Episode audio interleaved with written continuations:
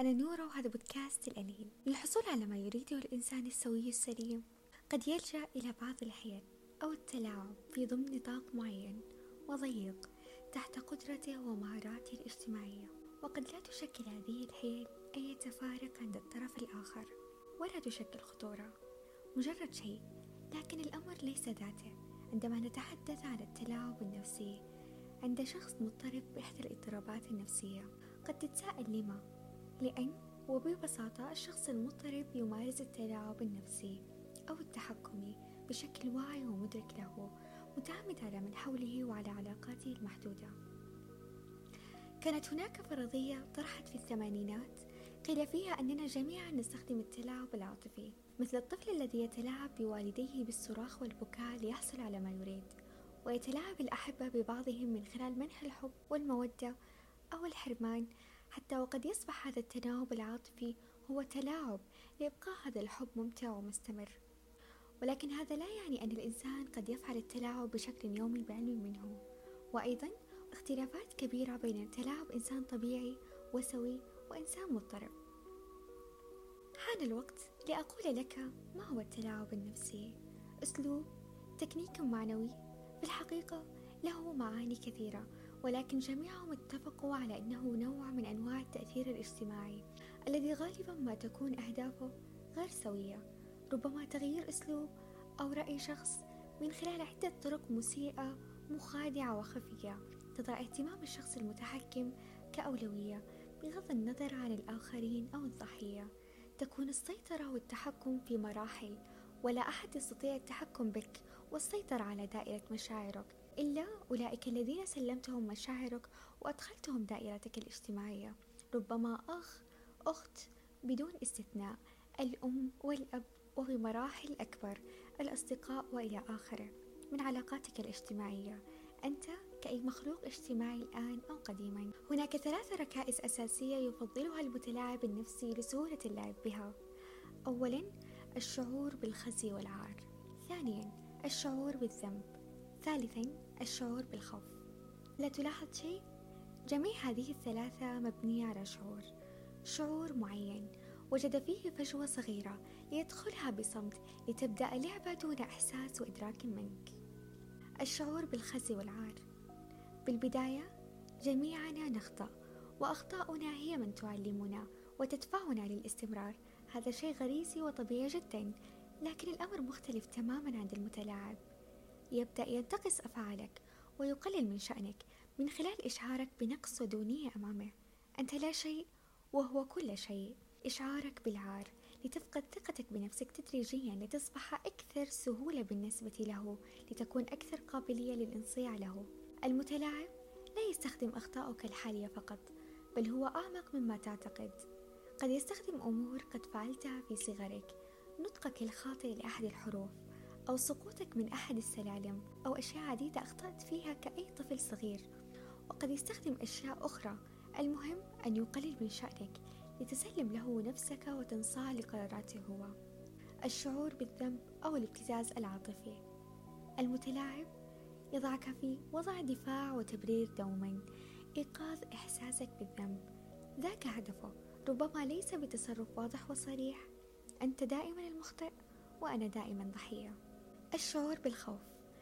الخوف قد يكون إيجابي لتكن يقظا ومنتبه، أما الخوف السلبي الذي سيعيق نضجك ونضج عقلك بالتحديد ويجعلك تغرق في عالم البؤس. يستخدم المتلاعب الخوف ليحقق هدفه في الاستمرارية بتحكم وفرض سيطرته. للتلاعب النفسي حيل قد تبدو واضحة لنا، لكنها أعمق بنظر المتلاعب، فقد يستطيع استدراجك كطعم لمجرد تفضيلاتك الشخصية. فالمتلاعبون يستخدمون كل ما هو مهم بالنسبة لك وضدك بكل سهولة، وكأننا في مسرحية لدمى، أنت دمية وهو من يحركك. المتلاعب مدرك جيدا لحالتك النفسية وقت حديثه معك، لذا قد تجده يميل للأوقات التي تكون فيها خائف، مجهد، مصدوم، قلق، لأن بكل بساطة سيكون لديك ميل قليل للرفض.